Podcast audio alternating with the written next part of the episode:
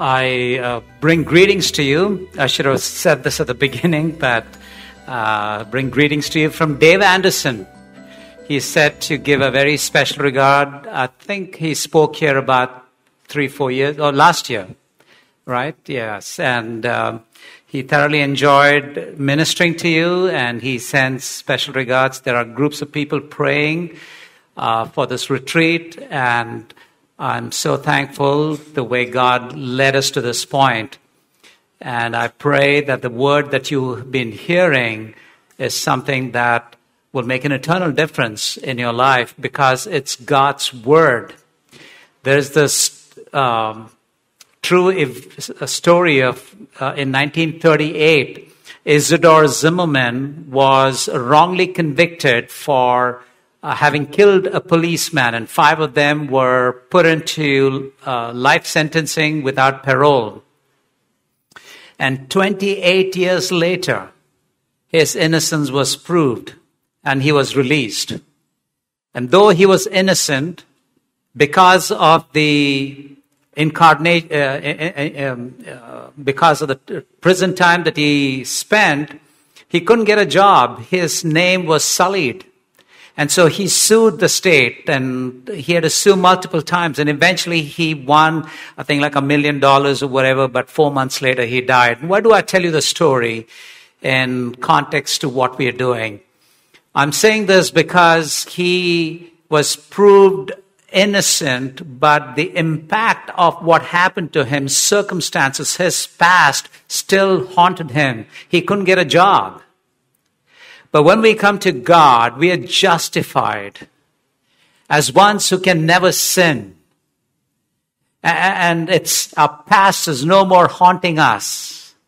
That is what we have in Jesus Christ.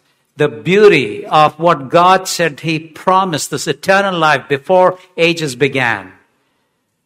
So that was the first session. The second session was about, about sound doctrine. The third session was about discipleship. The fourth session was about grace. Fifth session was about hope. And now we're going to see, because we have this hope, how, what are we going to do here now as we live between the two appearances, the gracious appearance and the glorious appearance, the incarnate appearance and the uh, appearance that leads to his coronation? What are we to do? And so it's, uh, I want to title this session as Eager to Do Good. Eager to do good. And what people see is what the Bible speaks of. What does the Bible say of good works, about good works? Second, what is the reason Paul is writing to Titus about about those good works and how does it apply to us? We have this jaded approach to work. How many of you are excited to get back to work tomorrow? yeah, no.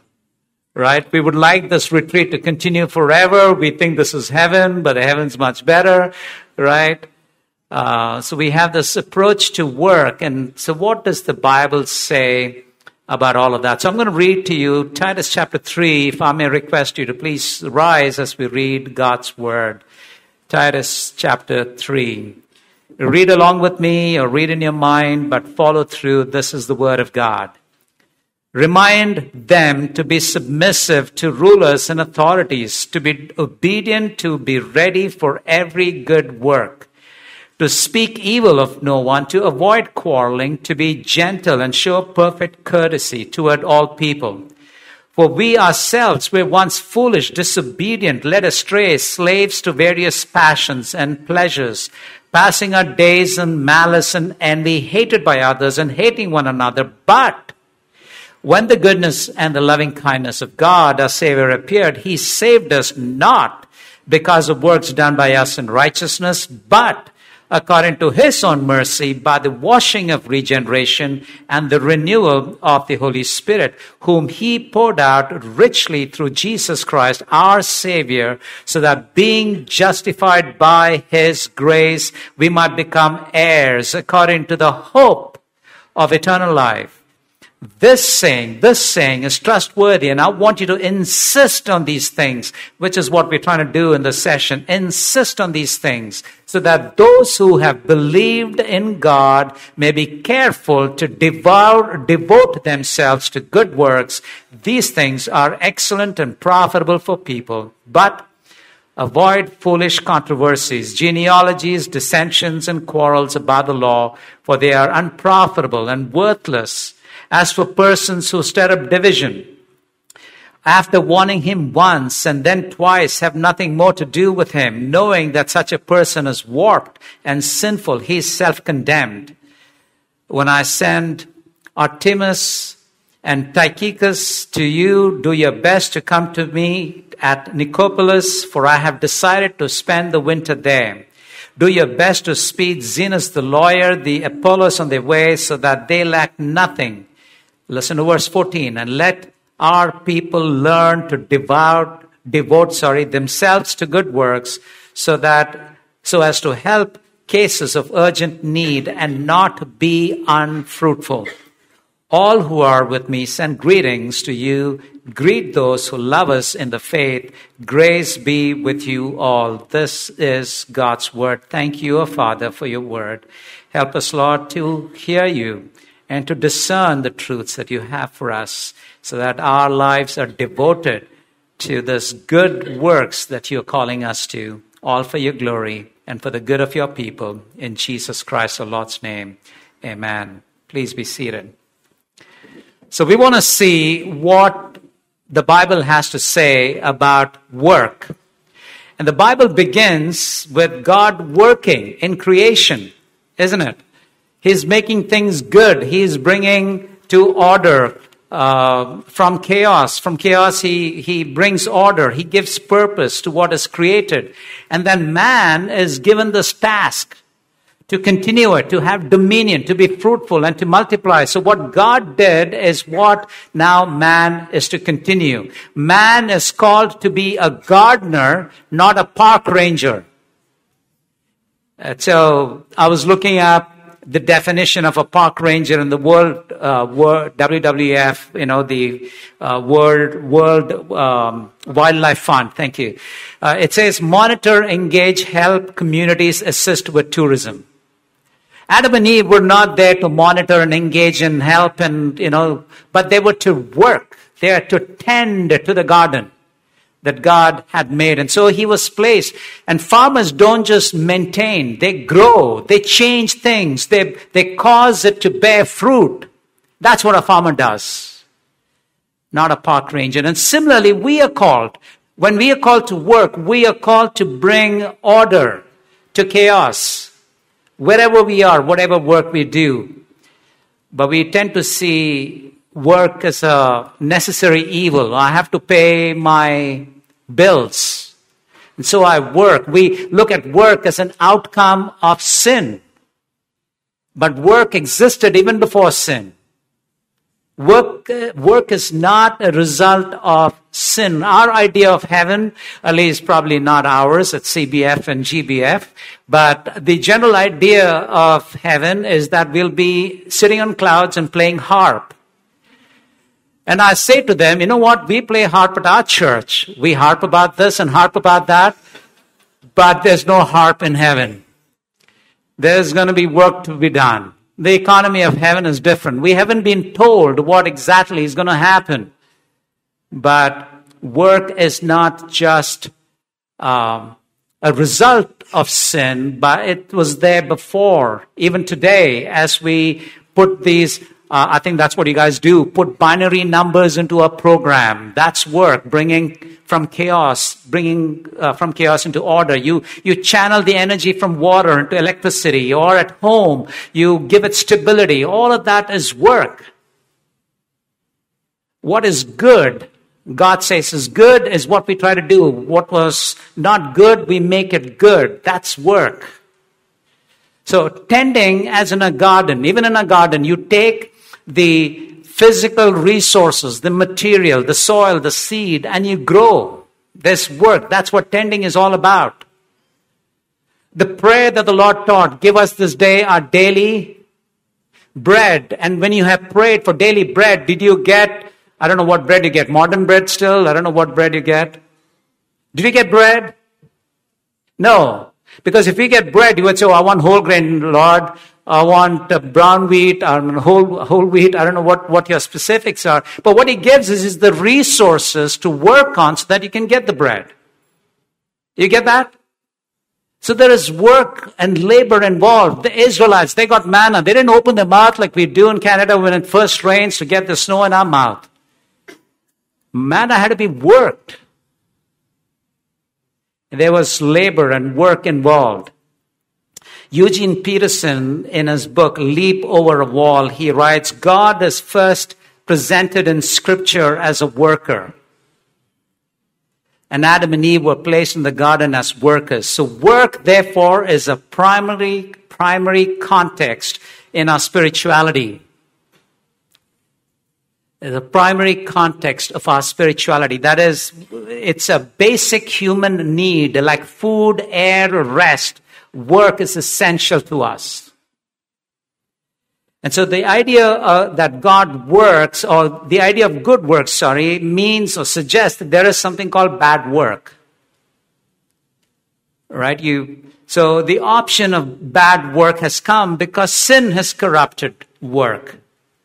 Sin has brought, brought in the pain and the sorrow and the sweat on the brow when we work. But thankfully, if you turn to Genesis chapter 3, verse 18, we see that it, it's still not, uh, it, you know, God has not removed the joy of fruitfulness because it says there, thorns and thistles it shall bring forth for you, and you shall eat the plants of the field. You shall eat the plants of the field. And so God is saying, even later to Noah, be fruitful and multiply. It's his mission statement for us to be fruitful and to multiply. Not just faithful, but fruitful. And so this mandate of faithfulness and fruitfulness still con- continues. Great Commission is about that. Be fruitful and multiply. Go forth and make disciples. That is being fruitful and multiplying over the face of the earth that the gospel light that you have received, this righteous living that you've got would have be found in every part of the globe. That's the great commission that we have. Or Ephesians chapter 2 verse 10, which says that we are his workmanship created in Christ Jesus for good works, not because of good works, for good works. And we forget that part. We agree that it's not good works that leads to salvation, but salvation must lead to good works. And so in Titus,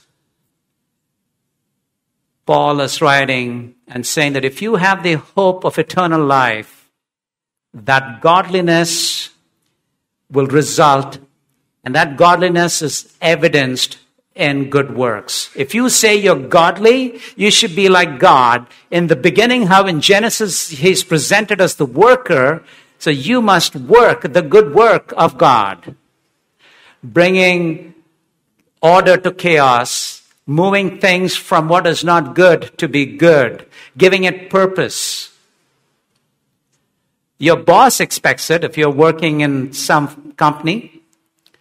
He wants you to move things from not being good to good. But the mandate is that of God. And in uh, chapter 3, verse 8, this I think is, is something that you can hold on to if you ever feel overwhelmed by your work or you feel the uselessness of the work. Here there is, this is a trustworthy saying and I want you to insist on these things so that those who believed in God may be careful to devote themselves to good works. These things are excellent and profitable for people. It's excellent and profitable. So the question is, what is good works? How do you define good works? We, we, we, if good works is, okay, you should speak to a minimum 100 people about the gospel before you die. Or that you should come to 90% of the church meetings. or that you should have tracts in your pocket always so that you can hand it out as you meet people. Are those the good works that Paul is writing about? Is that what good work all about? So the word good work, the word work in Greek means, do you know what it means? Work. In Greek also it means work. You're supposed to work. There's no option. There's no exception. It is intended for you to work. And this work is such that serves others. This work is one that brings order from chaos. This work is, takes what is not good to make it good. So you could be working in the companies, in your workplace, it could be in the society, in the community, in the family, where, wherever God has placed you, whatever role God has given you, the work that you're doing, where you bring order from chaos, you know, after your kids play and the toys are all over the place, and you pick them up, that's bringing order to chaos. If you put your kids to sleep, maybe that also is bringing order to chaos. So don't look down on that work that you're doing because we have the template of work right at the beginning. This good work is not therefore something which is only what we call spiritual. And everything else is just, oh, so that I, I need to pay my bills. That's where I think we have gone wrong. We are to, we are called to do this work as unto the Lord in anything, even the mundane and the average. And that's where we have the problem. Doing the same thing again and again and again and again with, with where it doesn't seem to make any difference. How do I then do it as unto the Lord, which I read about in Colossians 3:23? Doing it as unto the Lord. Doing it as unto the Lord, even at work when your boss is a pain or your employees are clueless.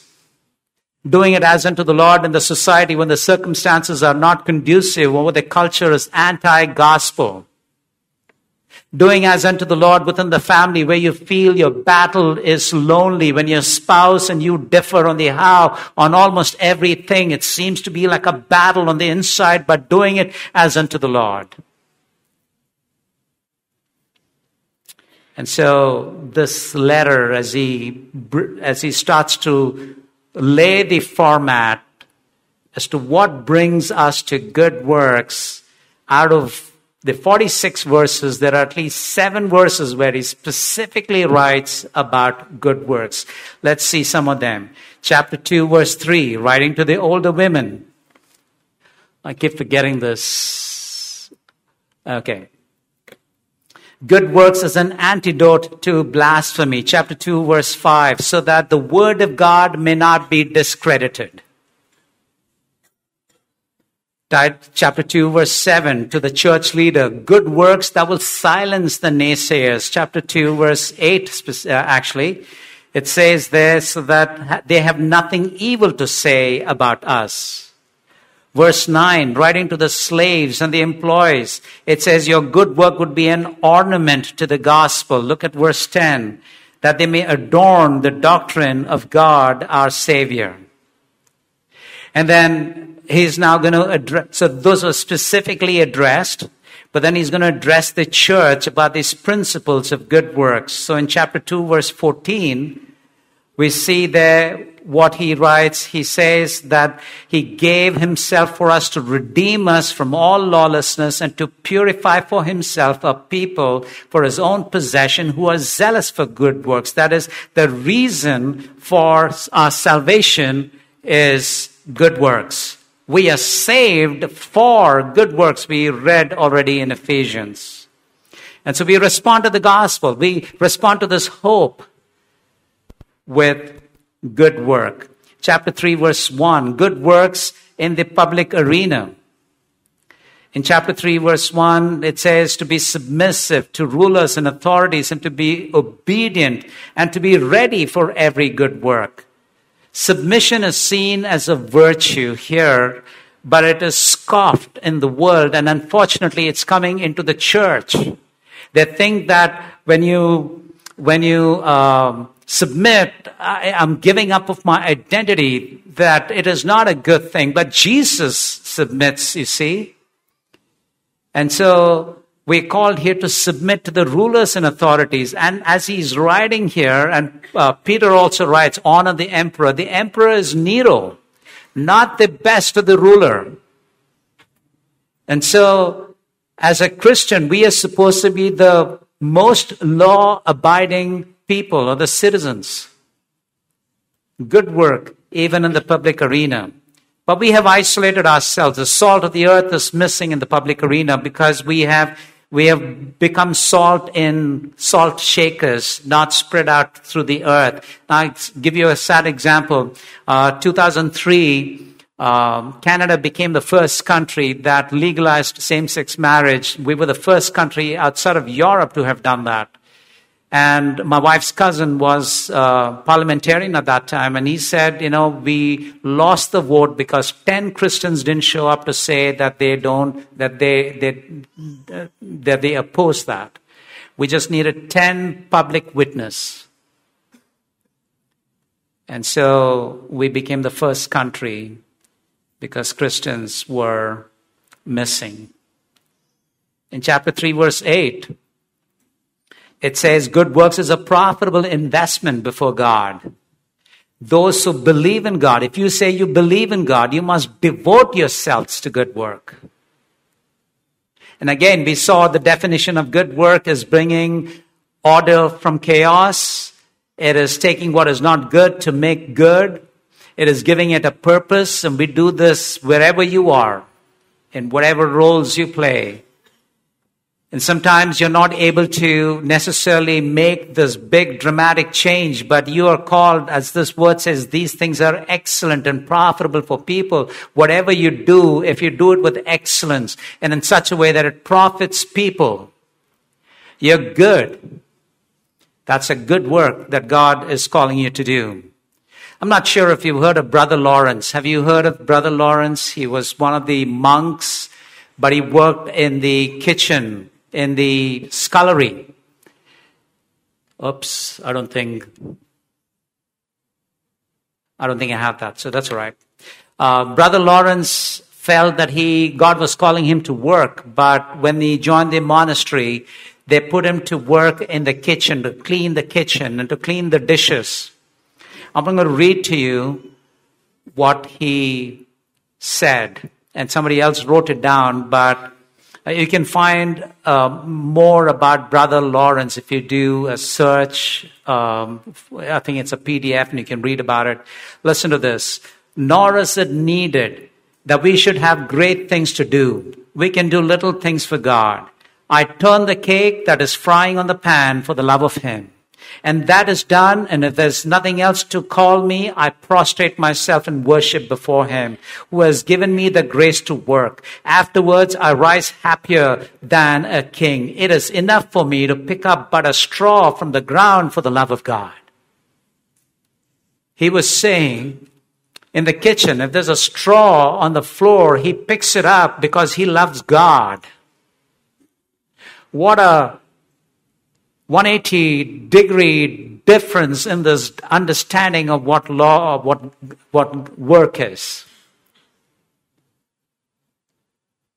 And he says, even as he turns the cake that is on the pan, he thanks God that God has allowed him to be able to do that. He does it as unto the Lord. We aspire to be great and do great things but it's in the little things. As you do the good things, the God is glorified. Verse 14, chapter 3, verse 14. Good works is a sign of Christian fruitfulness. It says, devote themselves to good works. So that let people learn. So there's a learning. Devote themselves to good works so as to help cases of urgent need and not be unfruitful. So if you are not doing good work, you are being unfruitful. If you're not doing it excellently, you're being unfruitful. If you're not looking at to do it as unto the Lord, you're doing it, you, are being unfruitful. If you're not doing your work so that it helps others, you're being unfruitful. You know, the idea and the need to understand that God has filled your hands and we do it as unto the Lord with this hope and this expect, expect, expectancy that He is He lays in our heart of His soon coming, so we do it as unto the Lord.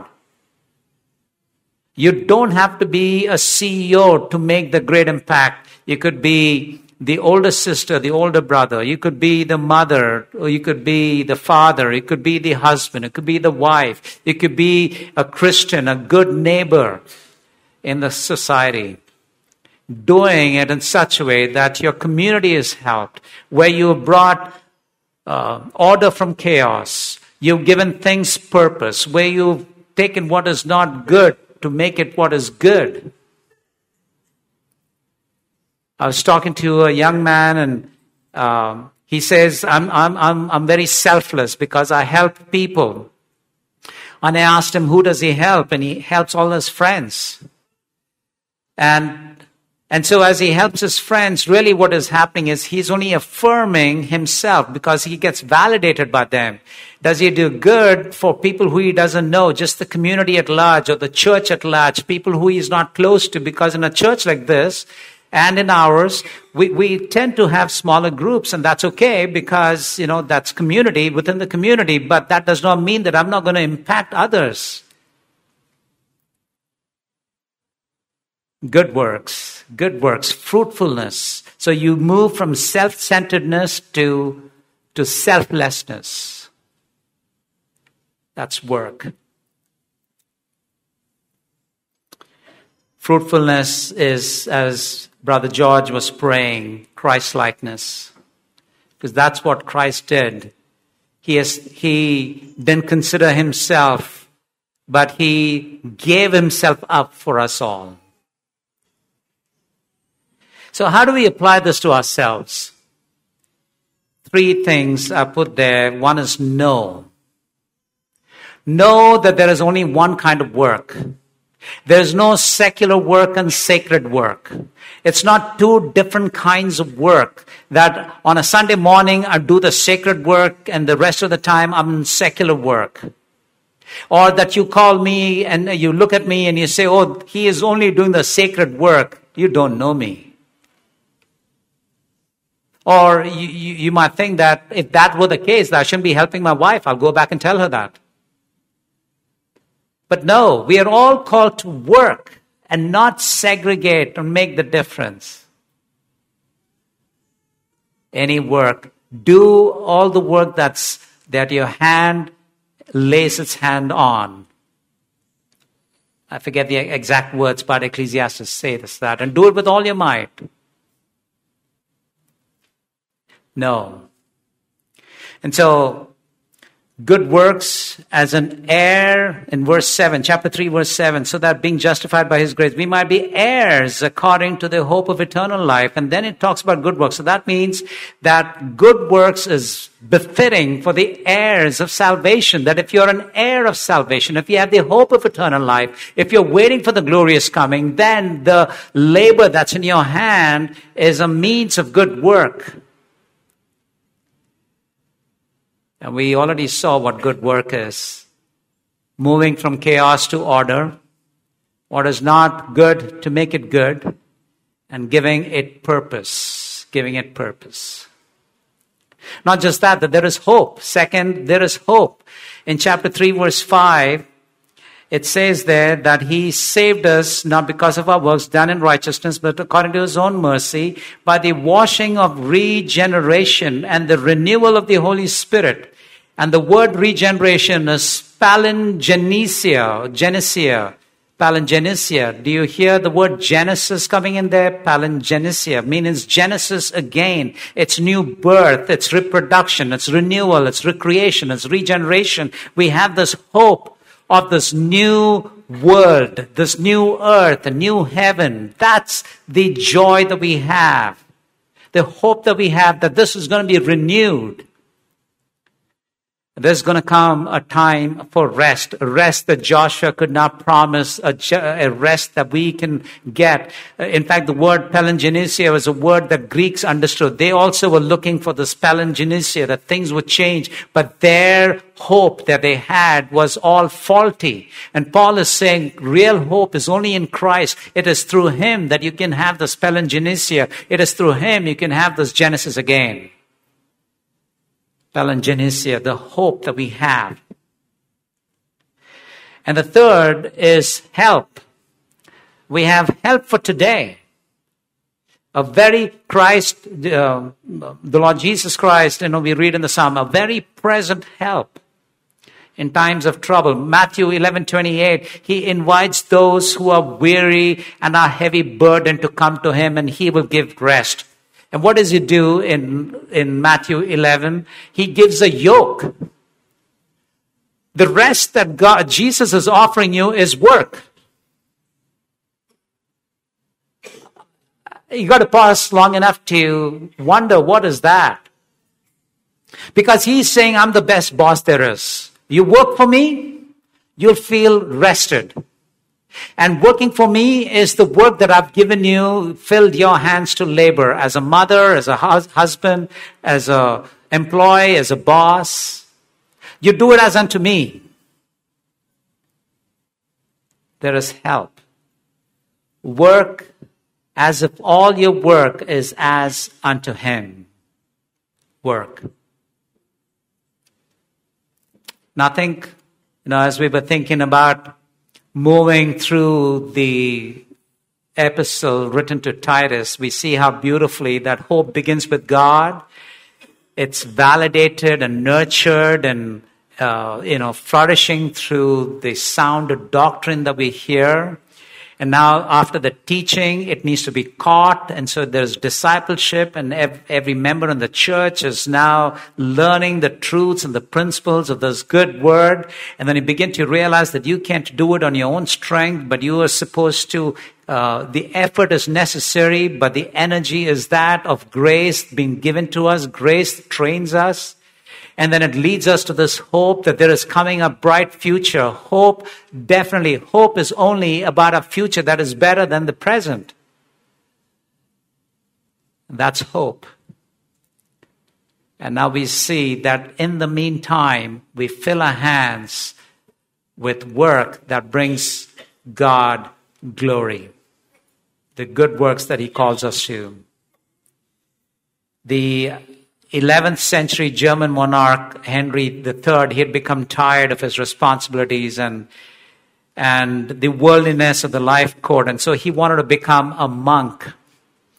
And he goes and, you know, he signs up to be a monk. And Prior Richard says, Your Majesty, do you understand that this pledge here is of obedience? It'll be hard for you because you're a king.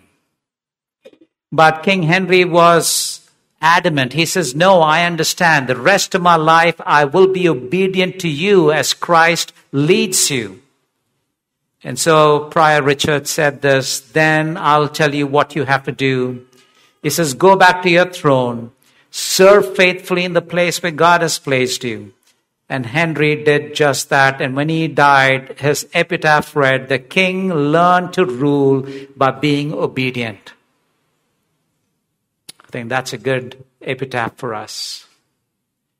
We learn to work by being obedient, learn to do good works by being obedient. We hope, we have this hope, the hope that calls us to be obedient to Him through good works, works that transforms this world, works this, that begins, they, begin to see that the kind of the gospel, the kind of Christians that they have seen are not Christians who are regenerated and renewed, but those of us who are, those of us who have understood the beauty of the gospel, the wonder of of this gospel who've been transformed. We need to go out and let them see what Christ has done for you. And as you go out, they're able to see the good works and praise our Father in heaven.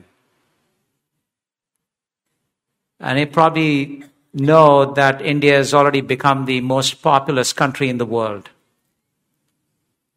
We have a chance to be billionaires for Christ because there's more than a billion souls that can be won to Him. And I pray, I pray that in our times, in us, in the, in the station of life that God has placed us, that through the labor of our, of our hands, and through the, the love demonstrated in our hearts and through a, through our feet that will unceasingly and tirelessly go to places to reach those player uh, those, those people with the gospel of our Lord Jesus Christ through the good works that He's called us. And sometimes it might just stop at your home, it might stop at your society, it might be at your work day in and day out. In this station of life, He is calling you to live in hope, and that's demonstrated through godliness. And the evidence of this godliness is the good works that you do. May God bless you. Let me just pray. Can I just ask you to please stand up as we close and final?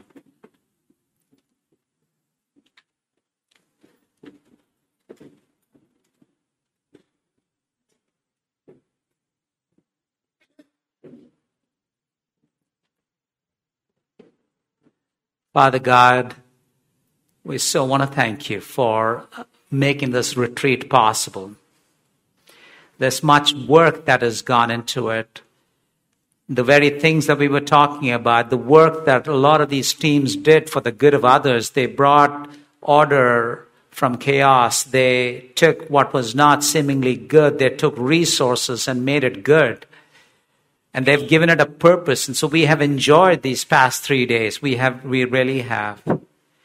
But as we were reminded again and again, Lord, the real purpose of this retreat is so that you would speak to us. And in speaking to us, we get a reflection of who we are. We get a picture of who we are and where we are and where our hearts are. What does our heart really long for? And, uh, and, and that we can pause long enough to, to move away from the detour and fix our eyes on Jesus Christ. And I pray that that is that would happen. I pray that these dear brothers and sisters, as they get back to their workplaces, as they get back to their homes, as they get back to their post, as it were. They are sentries, they are soldiers, they are people who you have placed uh, as a, on the watchtower as watchmen and watchwomen as they stand there back in their places. I pray, O God, that, that our hearts would be filled with love for the perishing, for the love for the work that you've given us, love for the people who we serve, love for the, the, the God we worship. And because of that, the labor of our hands would be as unto the Lord. That this work that we do, the bringing from chaos and bringing into order, taking things that are not good and making it good and giving things purpose and fitting it so that they're, they are good so people can say it is good and so that this would happen. And through our lives and through the words that people are able to see the majesty and the the beauty of our Lord and Savior Jesus Christ. I pray, O God, that we will persevere. This hope that He called us to, that this blessed hope, this assured hope, this glorious hope of, of your soon coming, of your soon coming. And we wait, we love the appearing of our Lord Jesus Christ. We want for Him to come. We want, Lord, that as He comes, that the, the, the world over they will acknowledge and, and, and that their knees will bow and tongues confess that Jesus Christ is Lord. And we get to see our beloved face to face. Our hearts have no greater desire than that. But because of the labors that you've given us here to do today, in the midst of pain, in the midst of sorrow, in the midst of sweat on our brow, in the midst of thorns and thistles, in the midst of all of that, yet we can eat and we can be fruitful and multiply. That's your promise. So I pray that our labors will bring fruit. I pray that we will be faithful so that when we, when we see you, we can hear from you, well done, good and faithful servant. We thank you for this church, for the many little children that you've given them. We pray that as they come, that you would sanctify their souls, that very soon that you'll grab hold of their souls and their hearts for your yourself. I pray, O oh God, the young men and the young women here, I pray that they will keep themselves pure and holy for you, vessels that are clean. They will flee youthful passions, flee youthful passions and they will run towards righteousness and what is pure and good and that they will run with your people who are called to be pure. I pray that this church, these two churches would be blessed in such a way that wherever you place them, that that they will be a blessing to the community and to the many you will bring into the fold. We know, Lord, that as the church have become, have moved into two different locations. There is going to be missing opportunities, people who miss each other. And Lord, through this pain, through this change, sustain them. Help them, Lord, to, to realize that we do good work as unto you. And sometimes it means pain. Let the good work not be at the cost of complacence, uh, complacency. Let it not be at the cost of sin. Let us destroy anything that rises up against you. And, and Lord, take every thought captive. I pray that you're honored and glorified in our midst. And because of that, Lord, the light of the gospel would shine bright in Bangalore and in Karnataka and, and in India so that many, many, many, many souls would be won for you. This is our desire, O God. This we ask. So be glorified, O Father, we pray in the answering of our prayers in Jesus Christ, our Lord's name. And all God's people said, Amen. Amen. Please be seated.